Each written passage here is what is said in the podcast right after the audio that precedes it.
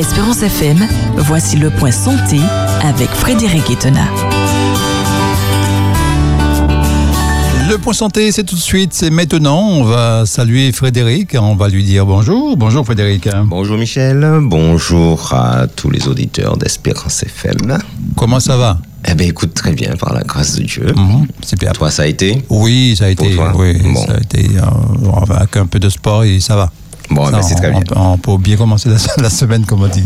D'accord. On va parler de mon espace santé. Mon espace santé. Eh ben, nous avons terminé hein, ce, ce, ce, ce très long thème euh, Oui, qui veut aller qui loin. veut aller loin. Mais on est allé loin. Michel. hein. Ah oui, très loin, On est allé, Très on est allé très très très loin. Ah oui, oui, oui. Et puis, euh, ben, nous passons à un nouveau sujet. Nous l'avons annoncé, tu l'as dit, Michel. Mhm. Et à compter de ce 17, euh, de ce lundi 17 avril 2023, nous commençons un nouveau sujet, un nouveau thème, un thème qui est vraiment d'actualité. Mhm. Donc, c'est très important d'en parler puisque depuis le 1er janvier 2022, c'est déployé, se déploie sur le territoire national. Donc, on parle de la France, des DOM, des TOM.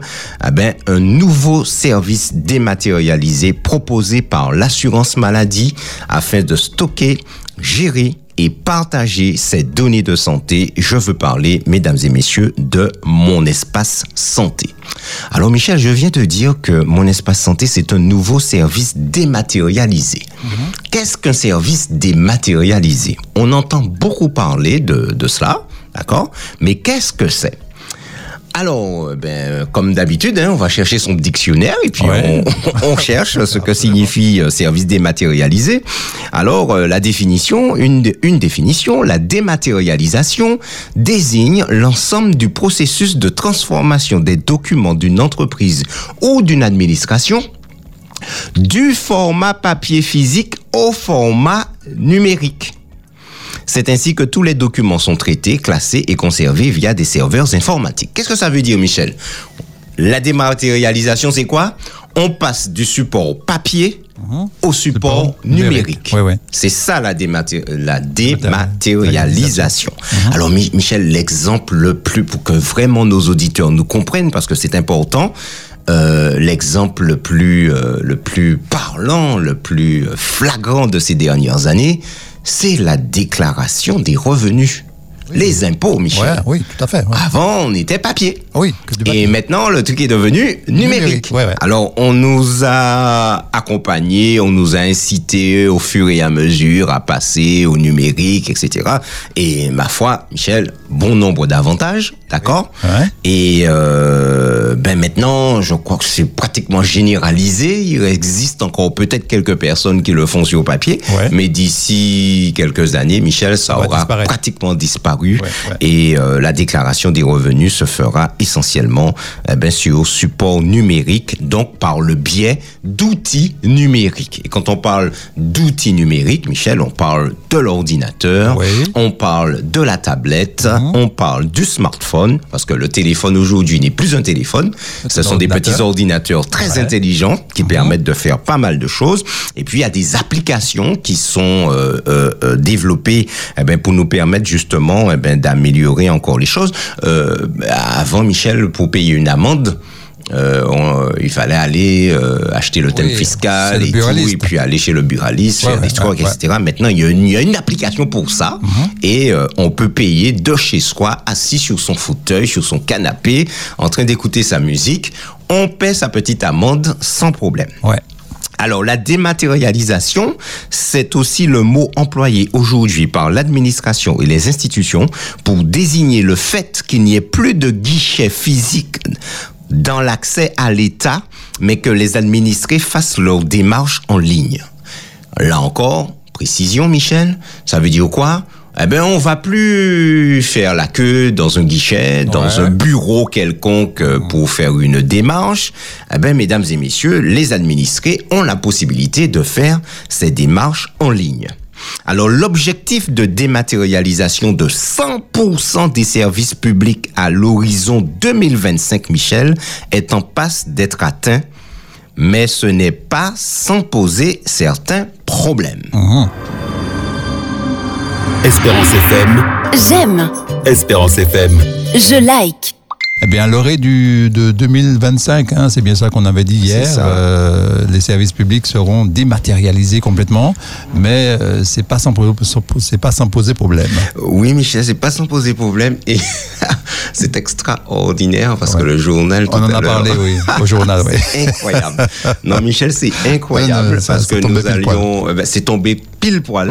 parce que ben, inquiétude de la défenseur des droits, mhm. justement, qui mhm. parle. Ben, alors avant, avant Michel, c'est quoi la défenseur des droits? Le défenseur des droits, c'est une autorité constitutionnelle indépendante chargée de veiller au respect des libertés et des droits des citoyens par les administrations et organismes publics.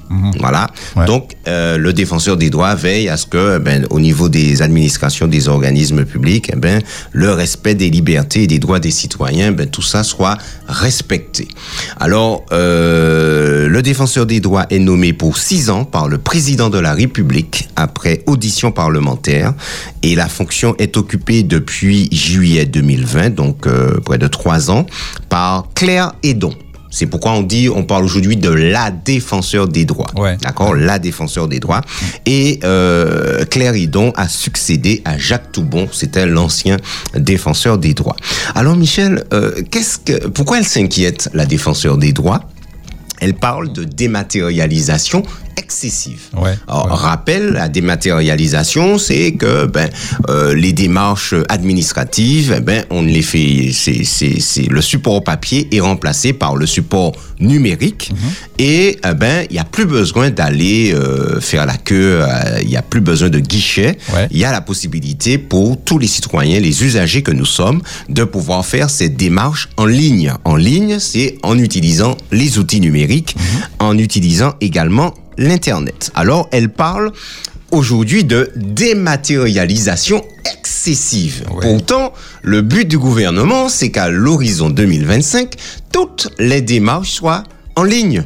Alors c'est quand même euh, c'est un petit peu paradoxal, antinomique parce que ouais ben elle dit eh ben non mes amis pour alors elle dit que c'est bien hein. mhm. on l'a dit dans le journal qu'elle elle estime que c'est une bonne chose. Mhm. Mais problème alors les problèmes, Michel, elle a parlé des ressortissants étrangers qui ne maîtrisent pas ces choses-là, qui ne maîtrisent pas les outils. Et euh, ben, bien souvent il faut des identifiants, des mots de passe, euh, il faut euh, le, le, numéro de sécurité sociale, des ceci, etc. Et ça peut poser problème aux ressortissants étrangers. Et on sait qu'en France aujourd'hui la France est un melting pot euh, euh, euh, de population, donc on va se retrouver avec un certain nombre de personnes qui seront un peu euh, en difficulté avec le, les services dématérialisés. Mhm. Elle a parlé de quoi encore, Claire Ridon Elle parle de déshumanisation. Eh ben, déshumanisation, c'est le fait qu'il n'y ait plus de guichet, qu'on n'y ait plus cette interaction avec des personnes lorsqu'on a euh, euh, un conseil à, à, à, demander, etc. On a toujours besoin hein, d'une petite information, mhm. mais c'est compliqué parce que vous vous rendez à ces, à ces administrations et on vous ferme la porte au nez en vous disant non, monsieur, madame, si vous avez une question, regardez sur Internet, on vous dit de regarder les, les, les FAQ les FAQ. C'est un, c'est un truc qui est devenu, enfin, euh, un acronyme qui est très fréquent maintenant, euh, Frequent Ask Question. Mm. Donc les questions euh, les plus, les, les questions posées, les, les, les, questions euh, posées les plus fréquentes, d'accord, en anglais, les FAQ, à regarder les FAQ, etc. Donc il y a ce problème de, ben, il y a une perte de relations sociales à cause justement de cette dématérialisation. Et enfin, troisième problème évoqué. Ah, on parle du journal, hein, Michel? On parle du journal là tout à l'heure. Uh-huh. Troisième problème évoqué, euh, les plateformes inaccessibles. Parce que c'est bien beau de mettre des services en ligne, mais il faut que ah, ces services soient accessibles. Et malheureusement, on n'est pas à l'abri d'une de, soucis techniques. De bugs. Donc c'est ce qui a été qui a été qui a uh-huh. été dit tout à l'heure au journal. Les soucis techniques, les bugs, uh-huh. etc. Euh, la coupure, euh, Michel, les, les fréquemment on fait des travaux sur la route ah les bah bonhommes, ils coupent la ah fibre, euh, la, fibre optique. bref, c'est très embêtant. Mhm. euh, on est complètement et euh, on voit, hein, Michel, hein, que l'une fois que c'est coupé Internet, euh, il n'y a plus rien. Ah non, c'est fini. je, prends l'exemple du téléphone. Aujourd'hui, qui est un ordinateur super intelligent, il n'y a plus de réseau, c'est fini.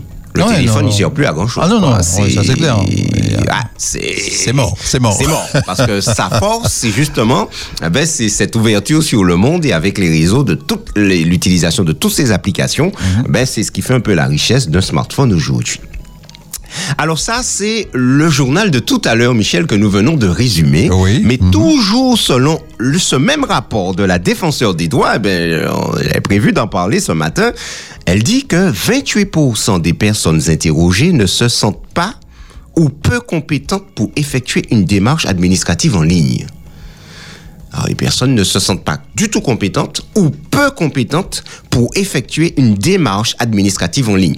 Et Michel, on dit 28%, mais à mon avis, il y en a beaucoup plus. Ah oui, ça c'est clair. C'est ouais. énorme, Ouais, c'est énorme. énorme et aujourd'hui c'est une c'est une c'est une grosse difficulté. Il faut faut le reconnaître. Hein. Ouais. Euh, euh, je, je me rappelle, euh, euh, il y a quelques années de ça, euh, on entendait aux infos euh, les agriculteurs euh, venez euh, à la chambre d'agriculture euh, faire vos démarches, euh, enfin euh, euh, faire vos déclarations, etc. On entendait, j'entendais la pub Ouais. et puis du jour au lendemain, on a demandé aux agriculteurs eh ben, de faire tout en ligne Ouais, de pas venir. et de plus venir à la chambre d'agriculture. Non, mais c'était incroyable. incroyable. Non, mais c'était, ça m'a frappé Ouais. parce que je me suis dit, mais euh, ben, très souvent, ben, ce sont des personnes qui ne forcément qui ne maîtrisent pas toujours ce genre d'outils, Ouais, ouais, ouais. qui n'ont peut-être pas Internet à la maison, etc.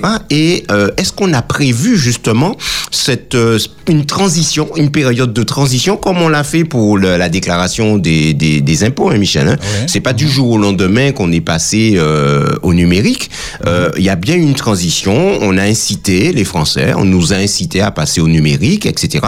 Et il y a eu cette période vraiment de transition pour nous aider à passer euh, de l'un à l'autre. Autre problème, 22% des personnes interrogées selon le rapport de la défenseur des droits, le- le 22% des personnes ne disposent à leur domicile ni d'un ordinateur ni d'une tablette. Ah oui, Et c'est une réalité aussi. oui. Et, et sans compter aussi les zones blanches, là où ça passe pas du tout. Exactement. Alors, on va, on va y arriver. Euh, euh, c'est pas donné un ordinateur. Hein. Ah ben c'est oui, pas donné. oui. Alors même si Michel, ça n'a rien à voir avec le début. Hmm. Je me rappelle euh, les premiers portables, Michel, on était les tout premiers portables, on était c'est minimum 20 000. Alors on était en francs à l'époque. Oui. C'était minimum 20 000 francs. 20 000 francs. Euh, Aujourd'hui, on serait euh, à 3 000, 3 000 euros. Euh, 3 000 euros aujourd'hui, un portable, c'est une bête de, c'est une bête de course. Ah hein. oui, c'est oui, un clair. truc euh, Ouais. monstrueux. Mhm. Le premier prix des ordinateurs portables aujourd'hui, tu as 300, 400 euros. Mais euh, 3 000 euros, tu as, tu as, tu as, Ah oui, tu tu as, as- tu tu as as un monstre. D'accord ouais. ben, C'était le prix des ordinateurs portables au début. Et quant aux ordinateurs de bureau, eh ben, c'était pas donné à monsieur tout le monde de, s'acheter ça, même si entre-temps, ça s'est démocratisé. Mais il y a un certain nombre de personnes qui n'ont pas, qui n'ont pas accès à ces outils. Et ce n'est pas toujours évident. Et quand on voit aussi le prix des tablettes, des smartphones, etc., euh, tout le monde n'a pas la possibilité de s'acheter ça. Et puis, autre problème, Michel, 8% euh, des personnes interrogées n'ont pas d'adresse email. Ah ben oui. Ouais. Parce que là aussi, quand on va faire des démarches en ligne, eh ben, il faut qu'on puisse nous envoyer euh, ben, euh, euh, des informations, des mots de passe, etc., des mots de passe provisoires ou bien des liens pour pouvoir cliquer dessus, pour pouvoir, euh, euh, euh, euh, comment on va dire ça, quand on a fait une inscription, on s'est inscrit par exemple, on, Ouais. on nous envoie un lien en cliquant et ça va finaliser l'inscription. L'inscription, ouais. On va nous envoyer des mots de passe, des mots de passe provisoires, etc. Et puis après, il faut créer le mot de passe. Il faut qu'il ait huit caractères minimum. Il faut que dans le mot de passe, il y a des chiffres, qu'il y a des chiffres, qu'il y a des lettres, qu'il y a des symboles. Au minimum, une lettre majuscule. Enfin, Oh là c'est pas un peu Michel, barbant, tout ça C'est- c'est barbant. C'est barbant. euh, non seulement barbant, mais euh, voilà, c'est- ça la difficulté par rapport à ces services dématérialisés. Ouais. Et enfin, Michel, tu en as parlé. 15% n'ont pas de connexion Internet à domicile. Ouais. Alors, soit on n'a pas de connexion, et puis il y a ces fameuses zones blanches dont tu viens de parler. Ouais. Eh ben, Ce sont des endroits où le réseau ne passe pas. Ça passe pas du tout. Ça passe pas, ça n'arrive pas. Et eh ben là, c'est embêtant. C'est très embêtant. Alors, euh, si c'était Internet seulement, ce serait OK. Mais parfois, c'est même le réseau téléphone Ah, qui non, ne passe, passe pas. même Non, pas. ça, c'est Euh, la preuve, quand on va se promener en Martinique, il y a des zones où on arrive, euh, plus de réseau. Il n'y a plus rien. Ouais, ouais. Et euh, en quelque part, on se sent un peu vulnérable. On se sent un peu... C'est c'est- c'est comme si on était nu, Michel. c'est hein. oh, c'est cette, ce- ce- cette- on, se sent dans une espèce d'insécurité Mhm. de se retrouver dans un endroit où en fait où euh, ben on peut rien capter et on se dit mais si quelque chose m'arrive là, euh, ben il y a pas moyen d'appeler au secours parce que ben le réseau n'arrive pas. Alors, euh, mesdames et messieurs, chers amis, chers amis auditeurs, eh ben voilà, voilà, euh, face à cette dématérialisation euh, euh, à 100% prévue par le gouvernement à l'horizon 2025, eh ben cette dématérialisation n'est pas sans poser de problème. Et Michel, nous allons parler de mon espace santé, mon espace santé qui est un service dématérialisé. Nous sommes en train d'expliquer ce que sont les services démat- dématérialisés et comme autre exemple de service dématérialisé, aujourd'hui, quand on veut faire une demande de carte grise, on peut le faire en ligne également. On peut renouveler son passeport ou sa carte nationale d'identité. Eh ben, c'est en ligne aussi aujourd'hui. On peut même faire une demande d'extrait d'acte de naissance En ligne. en ligne également plutôt que d'aller à la mairie faire la queue, etc. Et Michel, toute cette plateforme, le problème, c'est que eh ben chaque chaque chacune nécessite un identifiant et un mot de passe. Eh oui. Et on nous dit qu'il ne faut pas mettre le même mot de passe partout. Alors, heureusement, la mise en place de France Connect, depuis quelques années, a permis un gain de temps considérable. Alors, depuis 2016, France Connect offre la possibilité d'utiliser un identifiant et un mot de passe unique pour tous les services publics en ligne. On parle des impôts, mairie, CAF, retraite, etc. Et vous pouvez vous connecter en un clic et vous n'avez qu'un seul identifiant à retenir. Mon espace santé, mesdames et messieurs, est donc un nouveau service dématérialisé pour gérer spécifiquement nos données de santé. Mais Michel, de quelles données s'agit-il? De quelles données parle-t-on? On parle de données de santé. Mais lesquelles? Pour le comprendre, découvrons succinctement le système de santé français. D'accord? Pour bien comprendre, Hein de quelles données il s'agit Découvrons succinctement le système de santé français. Alors, il est 28, on va y aller. Le système de santé français s'appuie sur des structures multiples. Il y en a au moins trois, Michel, qui sont euh, les piliers. Et puis, il y en a d'autres que nous allons développer. Alors, premièrement, c'est quelque chose que tout le monde connaît, eh ben, c'est les structures de ville dites aussi ambulatoires au sein desquelles des professionnels libéraux et salariés exercent à titre individuel, soit en cabinet, soit en groupe ou de manière coordonnée dans des maisons ou centres de santé. Alors de quoi parle-t-on? Eh bien, on parle des médecins généralistes, on parle des spécialistes, ophtalmo, euh, euh, euh, ophtalmologues, cardiologues, euh, rhumatologues, dermatologues, tout ce qu'on veut, les chirurgiens dentistes, les pharmaciens, les sages-femmes, les infirmiers, les masseurs kinésithérapeutes, pédicures, podologues, etc. Voilà, c'est tout le secteur libéral, chers amis. D'accord? On appelle structure de ville ou encore structure ambulatoire au sein desquelles les professionnels libéraux vont pouvoir exercer. Alors ils peuvent exercer euh, à titre individuel, d'accord, en cabinet. On va avoir un infirmier Michel euh, en cabinet hein, qui a son cabinet, son Ouais. cabinet, d'accord, pour pouvoir faire des soins. Ils peuvent être en groupe ou ils peuvent être de, de manière coordonnée dans des maisons de santé ou encore des centres de santé. Donc, première structure du système de santé français, eh ben, c'est stru- la structure de ville ou encore la structure ambulatoire, eh ben, c'est tout le secteur libéral. Espérance FM vous propose de retrouver le point santé du lundi au vendredi à 7h15 avec Frédéric Itena. À l'orée 2025, hein, le gouvernement a décidé que bon, ben, il y aura plus de queue euh, pour faire euh, ces démarches. Ça va poser quand même quelques problèmes. euh, C'est ça qu'on avait dit hier. Oui, les services dématérialisés, Mhm. bon, eh ben, il y a des avantages, Oui, mais il y a aussi des inconvénients. Oui, C'est à clair. fait. C'est, il y a plus d'avantages que d'inconvénients. Oui, tout à mais fait, ouais, il ouais. n'en demeure pas moins que les quand inconvénients doivent quand même, quand même être considérés Mhm. pour pouvoir quand même améliorer, un petit peu améliorer les choses. Oui. Et puis, euh, parce que, euh, un, exemple, Michel, lorsque le livre est arrivé, Oui. c'est génial.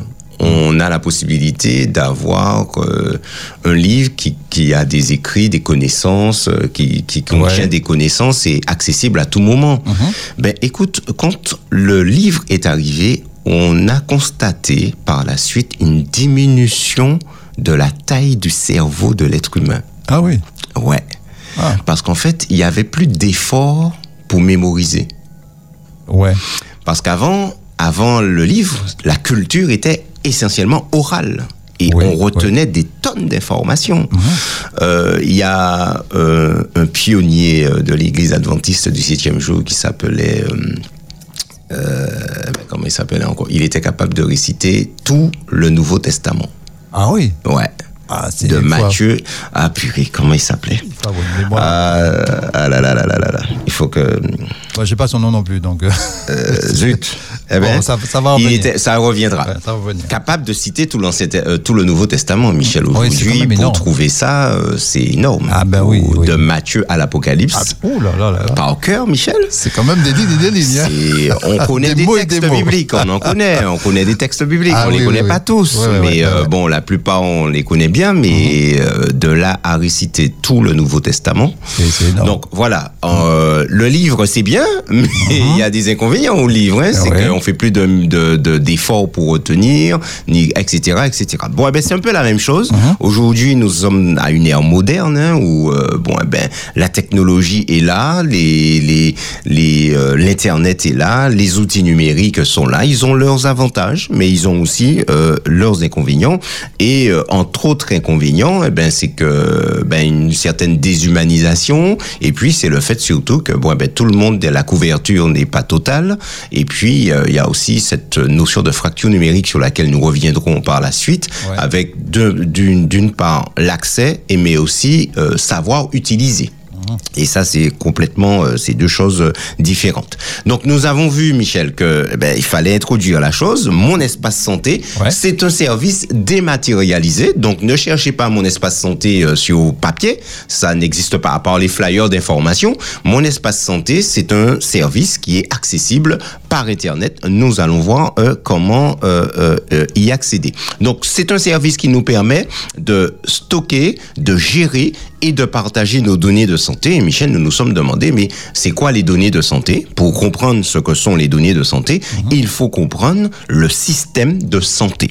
Et comme nous sommes en France, hein, Michel, on va comprendre le système de santé français. Et nous l'avons vu qui, que ce système s'appuie sur des structures multiples. Première structure, nous en avons parlé hier, la structure de ville ou encore la structure ambulatoire concerne eh ben, tous les professionnels, les libéraux que nous allons voir, le médecin, euh, médecin de ville, médecin traitant, euh, cardiologue, dermatologue, infirmier, chirurgien, pharmacien, sage-femme, masseur kinésithérapeute, euh, pédicure podologue, etc., etc. Donc, première structure, la structure de ville.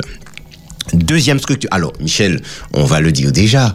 Euh, quand on va voir un spécialiste, quand on va voir un médecin ou un spécialiste, etc., euh, on sort de chez lui et il nous donne, euh, il peut nous donner une ordonnance. Mhm. C'est un document. Oui. C'est une donnée de santé. Absolument. D'accord? Mhm. Il peut nous donner également à faire des examens des examens euh, de complémentaires. Bon, eh ben, ça peut être une radio, mhm. ça peut être un scanner, ça peut être une IRM. Il peut nous donner aussi à faire un bilan sanguin. Mhm. Donc euh, voilà. Et l'ordonnance, c'est un document. Le l'examen que nous allons faire complémentaire, eh ben euh, l'examen d'imagerie que nous allons faire va donner un compte rendu. D'accord Compte rendu d'IRM, compte mhm. rendu, euh, etc. Mhm. Le, les résultats du bilan sanguin, eh ben, ce seront également des documents. Aujourd'hui, quand on va au laboratoire, Michel, on nous propose eh ben, soit de venir le chercher, ou soit eh ben, un mail. Donnez-nous votre mail, on vous l'envoie sur votre boîte mail. Mhm. Et très souvent, le, le, le le fichier est protégé, c'est un fichier PDF protégé. Oui. Et il faut mettre les trois premières lettres de votre nom de famille, plus la date, enfin, la date de naissance, etc. Voilà, on va nous donner le principe. code, Alors, le code. Hmm. Et puis, il y a, y a trois choses. On vient rechercher, on vous envoie sur vos boîtes mail, ou encore, il y a un serveur et on vous donne un identifiant et un mot de passe pour accéder au serveur et récupérer vos bilans. Donc là encore, voilà des données de santé. Donc je suis allé voir mon médecin en ville, je suis allé voir un infirmier et Michel, autre chose très important qu'il faut savoir, mhm. quand je vais voir un spécialiste, il est censé me remettre un compte rendu de consultation. Ah ouais. Ah oui. Mhm. Ah oui, c'est obligatoire. Euh, c'est pas très fait. C'est pas très fait. Pas, mais c'est normalement. C'est obligatoire. Ah oui, je vais voir mon médecin traitant, je vais voir quel que soit le spécialiste, il est censé me remettre un compte rendu de consultation dans ma main mhm. et normalement, il doit envoyer aussi à mon médecin traitant le compte rendu de consultation. Voilà, je vous adresse, euh, Monsieur Etena, pour euh, voilà euh, douleur du genou, etc. On, m'adresse à un rhumato ou bien un orthopédiste. Mhm. je vous le confie pour bilan, etc. Pour voir un peu ce qui se passe. Et l'orthopédiste, ben, quand j'irai le voir, il va me donner des, des examens, il va peut-être me donner une IRM, un scanner à faire, etc. Mais lui, il est censé aussi faire un compte rendu au médecin traitant, disant voilà, j'ai reçu ce jour Monsieur Etena Frédéric pour telle chose, pour tel motif et voilà, l'examen clinique a donné ça, a donné ça, a donné ça. Je donne à faire une IRM, etc. Je le reverrai dans quelques jours. Donc ça, il envoie au médecin traitant et il est censé me remettre à moi aussi ce compte rendu. Oui. Oui. Mhm. C'est, il, doit le faire. Et ça va sur un serveur, c'est ça? Ah non, il me le remet à moi. Ah d'accord. D'accord. On n'est pas encore à mon espace santé. Ah d'accord. Euh, on parle de avant mon espace santé. là, on parle de ce qui existe là aujourd'hui. Il est censé me remettre. Mhm. Donc déjà, quand je vais dans la structure de ville, quand je vais en ville, en ambulatoire, quels que soient les gens, les spécialistes que j'irai voir, ou encore les paramédicaux, on est censé me remettre un certain nombre de documents. Voilà, ce sont des données. Euh, ben la plupart, beaucoup, enfin, certaines personnes ont des classeurs et puis ils rangent tout ça, mhm. tous les documents concernant leur santé.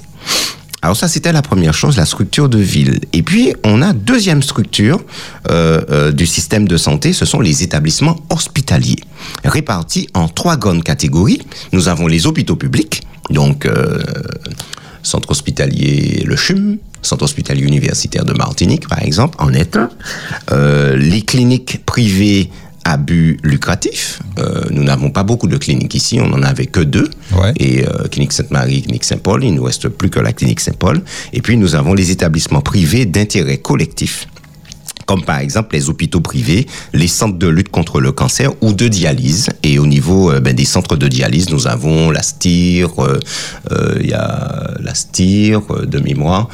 je, me, je, me souviens, il y, en, y, il y en a au moins trois. Mhm. Et ces établissements hospitaliers délivrent des soins généraux, médecine, chirurgie, obstétrique. On a aussi des soins de suite et de rééducation et et ou plus spécialisés comme la psychiatrie et la santé mentale.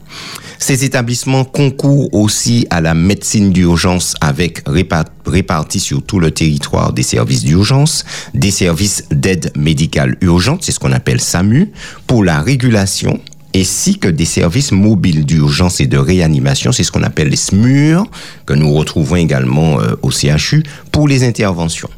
Parmi les missions spécifiquement dévolues aux hôpitaux publics figurent aussi l'enseignement et la formation professionnelle ainsi que la recherche scientifique et médicale.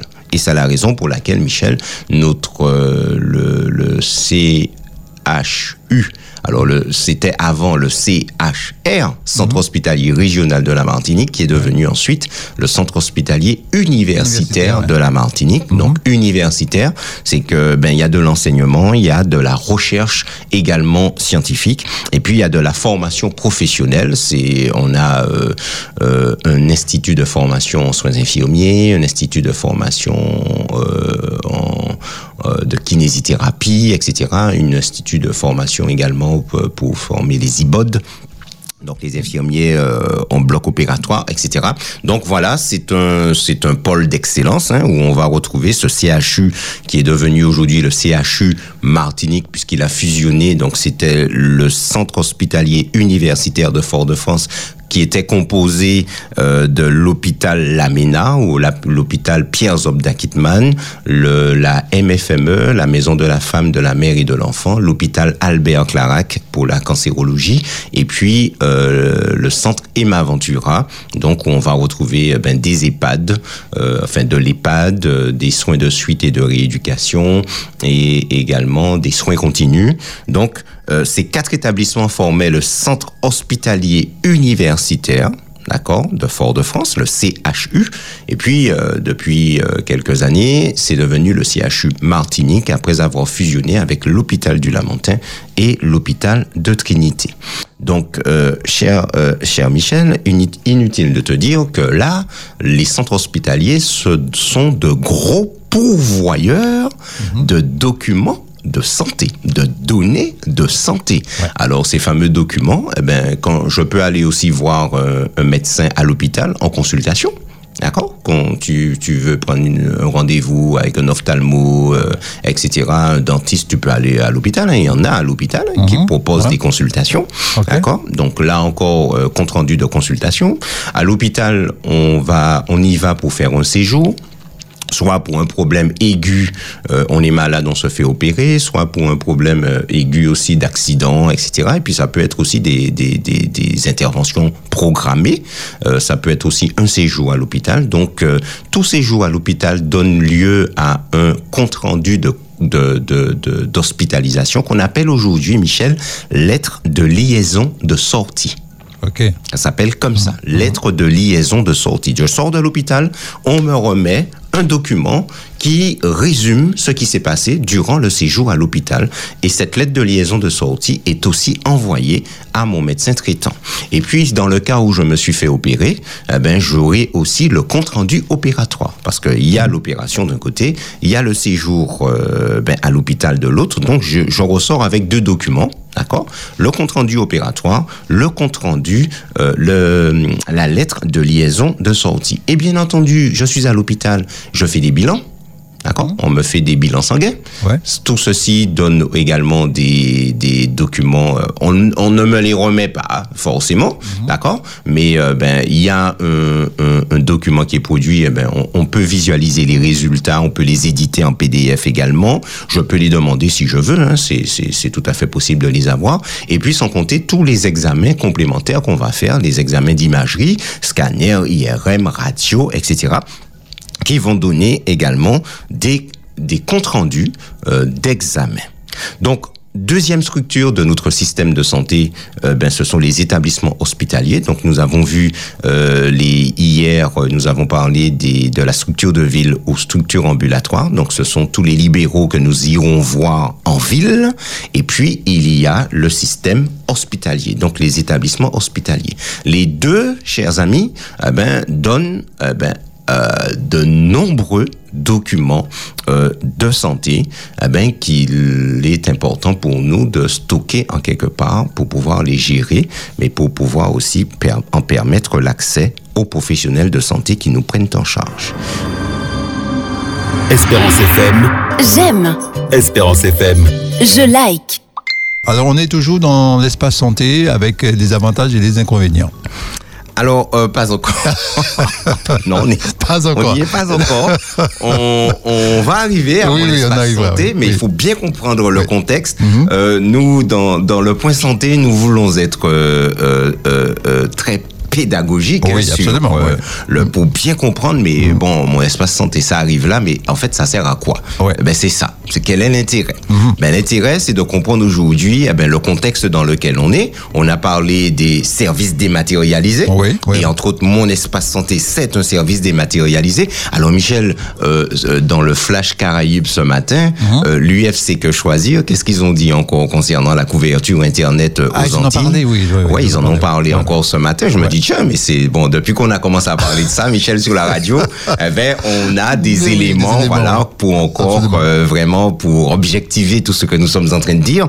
Et eh ben, là encore, il y a une couverture difficile sur la Martinique hein, de, l'internet. Il y a encore 10% de foyers qui n'ont pas internet euh, en Martinique. Donc euh, ça, ça pose question parce mm que on met en place un service euh, euh, euh, nous l'avons dit, à l'horizon 2025, le gouvernement veut que tous les services soient dématérialisés. Mhm. Donc, on met en place des applications pour permettre eh ben, aux usagers, aux citoyens de, de tout faire en ligne Et malheureusement, ben, l'infrastructure ne suit pas. Ouais, faut que ça, ça suive. problème, ouais. Euh, les coûts des zones blanches, euh, des problèmes de couverture, euh, des des euh, des problèmes d'accès, des problèmes d'utilisation.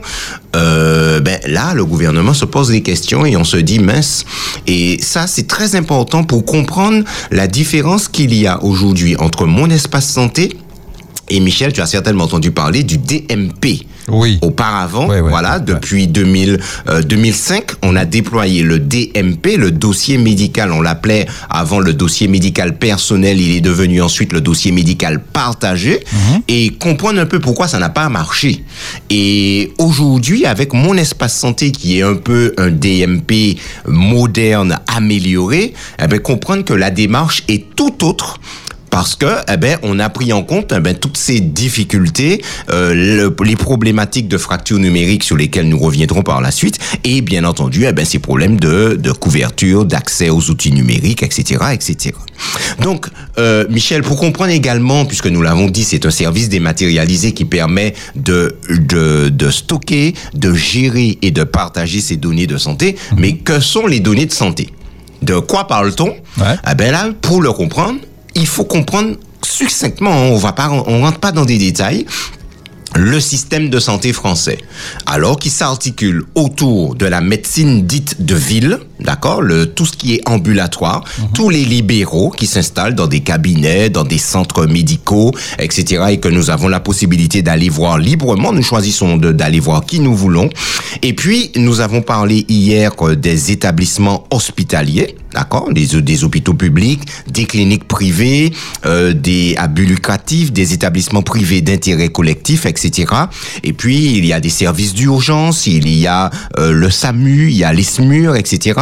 Il y a des établissements aussi qui permettent de faire de la rééducation, de la réadaptation, des services de soins de suite et de réadaptation. Tout ça, établissement hospitalier. Et Michel, dernière structure, dernière grosse structure du système de santé, ce sont les établissements médico-sociaux Oui. Qui regroupe, entre autres, les établissements d'hébergement pour personnes âgées dépendantes, ça tout le monde connaît, les EHPAD, mais aussi les structures pour personnes handicapées. Ce sont des, des, des, des établissements qui ont pour mission d'apporter un accompagnement et une prise en charge au public dit fragile ou en situation de précarité ou encore en situation d'exclusion, en situation de handicap ou de dépendance. Alors Michel, rapidement, euh, nous avons la DAPI en Martinique euh, qui s'occupe un petit peu de toutes ces structures-là. Ouais. Et au niveau des établissements euh, euh, gérés par la DAPI pour les jeunes handicapés, on a les services d'éducation spéciale et de soins à domicile. On les appelle des CESAD. Ah ben, on a le CESAD de Sainte-Marie, les CESAD les Flamboyants à Fort-de-France, euh, qui organisent également des soutiens pour scolarisation et autres activités pour les jeunes handicapés. On a aussi les instituts médicaux éducatifs, IME, d'accord, qui s'occupent également de scolarisation en établissements spécialisés pour les déficients intellectuels. On a l'IME de Pelletier, l'IMP de Sainte-Marie, l'IMP Romaine Savon au Morne-Rouge, l'IMPRO de Pelletier au Lamentin, euh, l'Institut médico-professionnel du Morne-Rouge également. On a des établissements et services pour enfants ou adolescents polyhandicapés, comme l'établissement pour polyhandicapés et infirmes moteurs cérébraux euh, qui est à Sainte-Luce. Et puis, on a également des établissements d'accueil temporaire d'enfants handicapés. Eh ben, c'est le cas de le, du CAJ ADAPI au Lamentin. Alors ça, c'était, Michel, les jeunes handicapés. Pour les adultes handicapés, on a ce qu'on appelle les établissements et services d'aide par le travail, les ESAT. Oui. ESAT. oui, oui, On, oui, voilà, on voit ça assez régulièrement, on en entend parler. Mhm. On a les ZAD de Pelletier au Lamentin, les ZAD de Savane-Petit au Morne-Rouge. On a un ESAT aussi euh, du côté de Fontboucher à Bellefontaine. On a également des entreprises adaptées, l'entreprise adaptée de Petit-Morne au Lamentin. On a ce qu'on appelle aussi les maisons d'accueil spécialisées, les MAS qu'on entend, on entend parler également de ça. hein. Ce sont des fonds de l'hébergement, de l'assistance médicale et vie sociale pour personnes dépendantes. On a le MAS de la, euh, la masse de Rivière-Salée. On a également les établissements expérimentaux pour adultes handicapés comme l'atelier occupationnel du Lamentin. Et enfin, on a aussi des foyers de vie pour adultes handicap- handicapés. Tout ça, chers amis, eh ben, ce sont, c'est la troisième grosse structure euh, euh, de, de, du système de santé, établissements médico-sociaux, donc qui ont pour charge un accompagnement et une prise en charge des publics dits fragiles en situation de, de précarité, de précarité, pardon, d'exclusion, de handicap ou encore de dépendance. Donc, Michel, on a ces trois gros piliers du système de santé. Le système ambulatoire, toute la toute l'activité libérale, le, les établissements sanitaires, d'accord, donc les établissements euh, hospitaliers et tous les établissements euh, médicaux sociaux. Voilà les trois grands piliers de euh, du système de santé français. Mais ces dernières années, des alternatives à l'hospitalisation classique ou à l'hébergement traditionnel se développent à l'initiative des pouvoirs publics et au bénéfice des patients et des résidents eux-mêmes, voire de leurs proches. Alors, de quoi parle-t-on, Michel, comme alternative? Eh bien, on a ce qu'on appelle la chirurgie ambulatoire. Oui. Ça se développe à grand V. Ça s'est beaucoup développé ces dernières années. Euh, pour pouvoir, pourquoi la chirurgie ambula- ambulatoire? Pour pouvoir raccourcir les délais de prise en charge à 12 heures maximum, avec la garantie d'une sécurité des soins et d'un réel suivi médical. Et il faut le dire, Michel, moins on passe de temps à l'hôpital, mieux c'est. Mieux ça vaut. Oui, ah oui, oui, oui, Ouais, ouais, oui, ouais, oui, ouais. Euh, risque de contracter une maladie Ah oui, oui, oui. nosocomiale, Ah oui, etc. oui. Enfin bref, Mhm. voilà, moins de temps, on passe de temps. Donc la chirurgie ambulatoire, eh ben, euh, ben, il y a toute une procédure en fonction des établissements, etc. Et euh, ben, il y a une prise en charge qui commence dès la veille à J-1 avec un appel de l'équipe infirmière qui appelle le patient ou la patiente dès la veille, ou encore on va vous remettre des papiers avec des consignes à exécuter dès la veille. Ensuite, le jour J, on se présente, on est admis, on est opéré, on ressort l'après-midi si tout va bien par la grâce de Dieu. Et à J plus 1, eh ben, le lendemain de l'opération, eh ben, on peut avoir une équipe encore qui nous appelle pour prendre de nos nouvelles, comment ça va, etc. On peut nous poser un certain nombre de questions avec un formulaire à remplir, etc. Donc, la chirurgie ambulatoire, qui est une alternative à l'hospitalisation classique et qui permet, ben, justement, de raccourcir les délais de prise en charge et puis ma foi, on retourne très vite à la maison.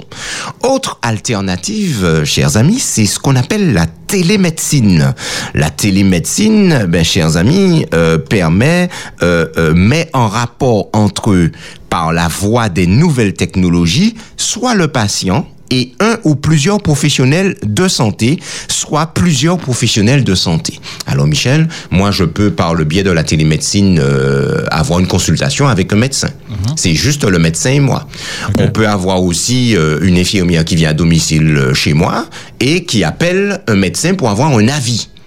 Donc ça, c'est de la télémédecine aussi. Alors, on, on, on- il y a, il y a cinq actes possibles par la télémédecine. C'est ce qu'on appelle la téléconsultation, ça c'est classique, d'accord? Je, fais une consultation avec un médecin. Il y a aussi la téléexpertise, la télésurveillance, la téléassistance et la régulation médicale.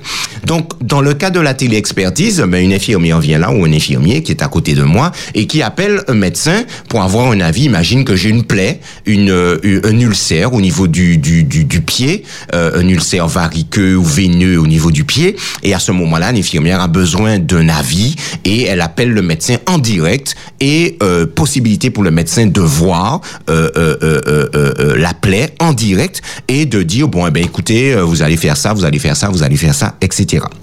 Ça peut être aussi, Michel, eh ben, c'est un médecin qui a un patient à côté de lui et puis qui appelle un autre médecin un autre expert pour savoir un petit peu, eh ben, euh, que, que penses-tu de cet avis? J'aimerais avoir ton avis sur telle chose, telle chose, etc.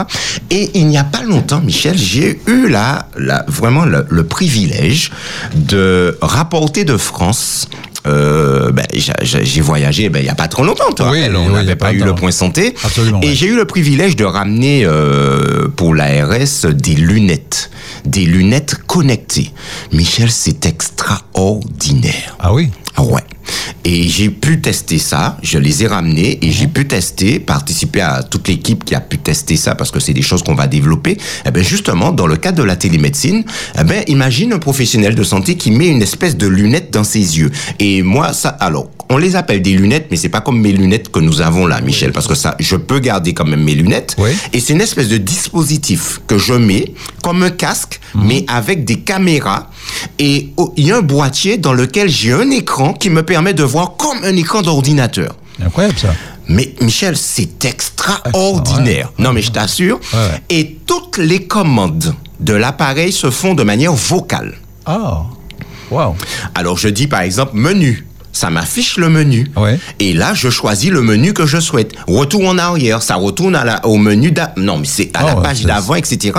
Et il y a deux caméras sur la lunette.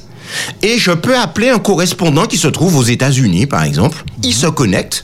Il a la possibilité de prendre, euh, de piloter l'une ou l'autre des caméras.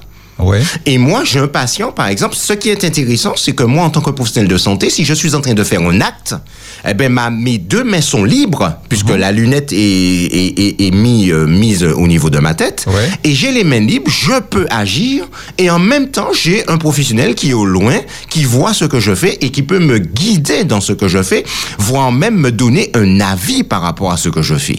Et ça, Michel, c'est, non, mais c'est extraordinaire. non, non, non, non, Non, non, c'est on- top. on est dans le futur, c'est- là. On est dans, le futur, mais on est, on est, on y est, on y est, Ah, parce que en fait, euh, je le redis, la, le- la télémédecine, c'est euh, consiste à mettre en rapport entre eux par la voie des nouvelles technologies, soit le patient et un ou plusieurs professionnels de santé, soit plusieurs professionnels de santé ensemble. Et ça, c'est c'est- c'est- c'est- c'est extraordinaire. Donc la télémédecine permet d'établir un diagnostic, elle permet d'assurer pour un patient à risque un suivi dans le cadre de la prévention ou un suivi post-thérapeutique. Vous êtes sorti de l'hôpital eh ben, par le biais de la télémédecine, le médecin rentre en contact avec vous. Monsieur Etona, comment allez-vous aujourd'hui? Ah ben docteur, eh ben voilà, j'ai bien dormi ou j'ai mal dormi, euh, la plaie bizarre, regardez, ça, ça fait. Et là, il voit il a la possibilité de voir ce que je suis en train de lui dire. D'accord? Euh, La télémédecine permet de requérir un avis spécialisé. La télémédecine permet de préparer une décision thérapeutique, permet de prescrire des produits, de prescrire ou de réaliser des prestations ou des actes, et enfin d'effectuer une surveillance de l'état des patients à domicile. Et ça, chers amis, c'est extraordinaire. C'est aussi une alternative eh ben, à l'hospitalisation classique, à, à, à des hébergements également traditionnels, mais ça par le biais de l'utilisation des, des nouvelles technologies. Très bien. Alors, on est toujours dans notre espace santé et on va poursuivre hein, avec euh, tout ce qui a des inconvénients, ce qui a de bien, ce qui a de pas bien. Donc, on, on continue. alors. Oui, Michel, puisque nous sommes en train de considérer le système de santé, parce que le fait de considérer ce système de santé va nous permettre de comprendre les données de santé qui sont produites pour chacun d'entre nous Ouais. lorsque nous nous faisons soigner. Nous avons vu trois grands piliers euh, du système de santé. Le système ambulatoire, toute la médecine de ville, euh, les paramédicaux, les infirmiers, les kinés, les médecins, les spécialistes, tout ce qu'on veut, etc., qu'on voit librement. Il y a eh ben, le secteur hospitalier et puis il y a le secteur euh, médico-social. Donc les trois grands piliers. Et puis nous avons commencé à considérer hier des alternatives Ouais. D'accord, aux hospitalisations et aux euh, euh, alors quand il quand il s'agit du, du médico-social, on parle euh, d'hébergement. D'accord? Donc comme alternative au alors je reviens à ma page, voilà. Comme alternative, nous avons parlé hier euh, de la chirurgie ambulatoire, nous avons parlé de la télémédecine, hein, le, le fait d'utiliser euh, ben, maintenant aujourd'hui, Michel, euh, la, la visioconférence, euh, etc., pour pouvoir faire des actes, pour pouvoir faire de la consultation, Ouais. de l'expertise, de la surveillance, c'est- c'est extraordinaire, hein, ça, ça révolutionne un petit peu la santé. Nous avons également comme alternative à l'hospitalisation classique, l'hospitalisation à domicile. Oui. Le patient reste chez lui et il est suivi par toute une équipe qui passe à domicile. Alors, euh, euh, il y a euh, en Martinique euh, une structure qui s'appelle euh, la clinique de la Tour en Martinique et oui, en Martinique. Ah ouais. Et nous voyons toutes ces voitures régulièrement et puis euh, c'est marqué derrière clinique de la Tour, etc. ouais. Eh ben, ce sont tous ces professionnels de santé qui se déplacent. Alors, il y a des médecins des infirmiers, des aides-soignants, des kinés, etc. Tout, tout, toute une équipe. La même équipe qui prend en charge un patient à l'hôpital, c'est la même équipe qui va prendre en charge le patient, mais à son domicile. Et toutes ces personnes se rendent à, au domicile du patient. Ceci, euh, c'est une alternative. Alors, quand on parle d'alternative, mesdames et messieurs, on est en train de dire que au lieu d'hospitaliser, on propose autre chose qu'une hospitalisation. D'accord? Euh, Tant, autant que faire se peut, euh, c'est mieux de rester chez soi, Michel. C'est Ben mieux oui, de rester chez soi. mieux, ouais. Ah ben oui, c'est ouais, c'est ouais. c'est c'est ça a plein d'avantages. On va pas rentrer dans ça ce matin, Mhm. mais euh, bon, l'hospitalisation à domicile est faite pour maintenir sous certaines conditions le confort de vie des patients et de leurs proches, bien entendu. On a également ce qu'on appelle les services de soins infirmiers à domicile. Euh, c'est c'est pas exactement la même chose, euh, mais là aussi, euh, ces services de soins infirmiers à domicile sont nécessaires pour une surveillance médicale et d'autres soins d'hygiène et paramédicaux euh, prodigués aux personnes âgées et aux personnes en situation de handicap. Enfin, on distingue aussi l'accueil temporaire en EHPAD de certaines personnes pour pouvoir améliorer la qualité de vie de ces personnes et puis accorder un temps de répit aux aidants.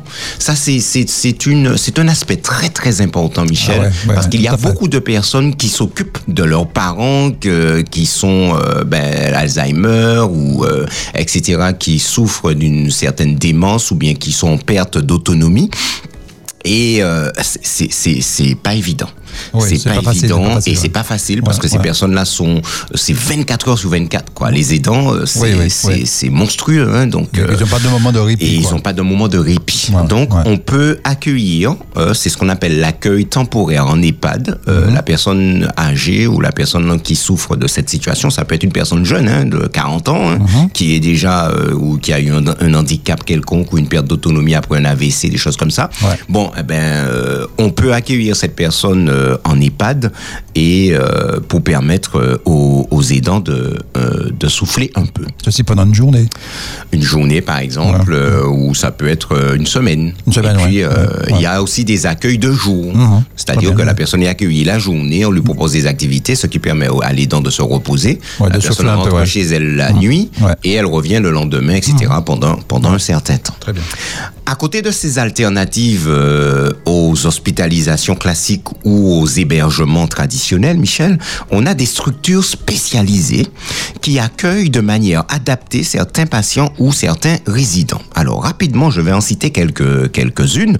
Euh, On, on va pas être exhaustif, hein, mais euh, pour bien comprendre le, le la complexité. Alors quand je dis complexité, c'est pas forcément difficile, mais c'est un réseau tentaculaire, chers amis. C'est vraiment ça. On- euh, quand on voit une pieuvre et puis toutes ces tentacules, c'est exactement ça, le réseau de santé, pour bien comprendre de quoi il s'agit. On a les structures spécialisées comme les unités neurovasculaires. On les appelle les UNV, qui composent, qui, représentent une filière efficace de prise en charge des accidents vasculaires cérébraux pour lesquels la réduction du temps d'intervention est primordiale. Là, je vais prendre le temps d'expliquer quelque chose. Aujourd'hui, on sait qu'il y a certaines maladies qu'il faut, il faut que certaines maladies, certains, certaines pathologies aiguës soient prises en charge très rapidement. Et le temps est compté. Dans le cas, par exemple, ben, d'un accident vasculaire cérébral, qu'il soit de type ischémique, c'est-à-dire un vaisseau qui s'est bouché, ou qu'il soit de type hémorragique. Alors surtout quand il c'est hémorragique, Michel, quand ça saigne dans le cerveau, Ouais, c'est- c'est- euh, il faut agir encore plus vite. parce que vite, c'est ouais. encore plus dangereux, d'accord? Et euh, on a les infarctus du myocarde, etc. Tous ces, toutes ces euh, euh, euh, pathologies aiguës nécessitent une intervention qui soit la plus rapide que possible. Or, on sait aujourd'hui ce qui se passe lorsqu'on arrive aux urgences, le temps qu'on va passer là, etc. On peut rester sur un brancard une demi-journée, voire une journée ça peut être fatal à la personne. Donc, on a maintenant des structures spécialisées, puis on a des parcours qui permettent, eh ben, lorsque on a identifié le SAMU ramène cette personne, ou encore euh, euh, si c'est le médecin euh, euh, un médecin qui est venu à domicile euh, euh, et qui, qui, qui voit la situation, qui peut appeler déjà l'hôpital, mettre l'hôpital en branle. Et lorsque la personne arrive, on la, on la dirige vers une filière adaptée pour ne pas perdre du temps aux urgences, etc. Et euh, ben, c'est ce qui, c'est, on est de plus en plus vers ce genre de structure et de filières qui permettent justement, eh ben, d'agir rapidement pour euh, que la personne puisse récupérer le plus que possible. Donc, on a donc ce qu'on appelle les unités neurovasculaires. On a aussi des consultations et des centres spécialisés pour la douleur. On a des centres spécialisés et intégrés pour les patients souffrant d'obésité. On a des centres de référence et de compétences pour les patients souffrant de maladies rares, ce qui permet d'améliorer l'accès au diagnostic et l'orientation au sein de filières justement appropriées pour prendre en charge ces personnes. On a, euh, alors par exemple, euh, je prends un exemple. On n'a pas de centre aujourd'hui sur l'endométriose. Ouais. Mais je prends l'exemple de l'endométriose. Des femmes ont souffert des années avec ça, Michel. C'est maintenant qu'on reconnaît l'endométriose. Mais avant, bon, euh, certaines femmes, on disait que c'est dans leur tête que ça se passe ou encore parce qu'on connaissait pas la maladie, on n'avait pas encore suffisamment documenté là-dessus. Et quand une femme exprimait lorsqu'elle avait ses règles et qu'elle avait tous ces problèmes, ces problématiques euh, vraiment en plus des règles, bon, euh, c'était pas compris. Ce n'était pas compris. Donc aujourd'hui, eh ben, c'est une maladie qui est de plus en plus connue, qu'on a diagnostiqué, euh, qu'on qu'on sait diagnostiquer maintenant, puisqu'il y a même un test salivaire, Michel, Ah qui oui. permet de faire le test, oui, le diagnostic de l'endométriose. Nous vous en parlerons dans un point santé. euh, ben, faut- sur, ce- sur- ce sera la quatrième saison, hein, parce que la troisième saison c'est mort, Michel. Ah oui. Donc euh, oui, il y a des tests maintenant qui permettent de faire le diagnostic de la maladie et maintenant c'est mieux pris en charge. Donc c'est c'est c'est peut-être pour comprendre euh, ces centres de référence et de compétences pour accompagner les patients souffrant de maladies rares et pour les orienter au sein de filières appropriées. On a également les centres mémoire de ressources et de recherche. On les appelle les CM2R qui reçoivent les personnes dont les troubles nécessitent des examens approfondis comme des consultations mémoire pour évaluer les troubles repérés par le médecin traitant. Par exemple, Michel, j'ai deux deux établissements qui me viennent en tête que je connais qui pratiquent euh, où on peut on fait de la consultation mémoire. On a l'hôpital du Saint-Esprit qui en propose et on a euh, l'hôpital de Mangovulsin qui propose également des consultations mémoire. Et puis on distingue aussi les unités cognitivo-comportementales, les UCC, pour accompagner les patients jeunes et âgés atteints de la maladie d'Alzheimer. On a également, on distingue comme structure spécialisée les maisons pour l'autonomie et l'intégration des malades d'Alzheimer. On les appelle les MAIA, maisons pour l'autonomie et l'intégration des malades d'Alzheimer. On, distingue aussi les pôles d'activité de soins adaptés, les PASA, P-A-S-A. Et on distingue aussi les unités d'hébergement renforcées, les UHR, qui toutes les trois, les MAIA, les PASA, les UHR, favorisent une meilleure articulation entre les structures de soins, euh, favorisent également euh, de l'information et l'accompagnement en vue d'offrir une réponse graduée et adaptée à chaque situation. Nous nous retrouvons donc euh, lundi, si Dieu veut, à 7h15 pour la suite de ce point santé sur mon espace santé. Et d'ici là, chers amis, sentez-vous bien. Merci Frédéric, à très bientôt. bientôt, bye bye. Bye bye. Espérance FM, c'était le point santé avec Frédéric Etena.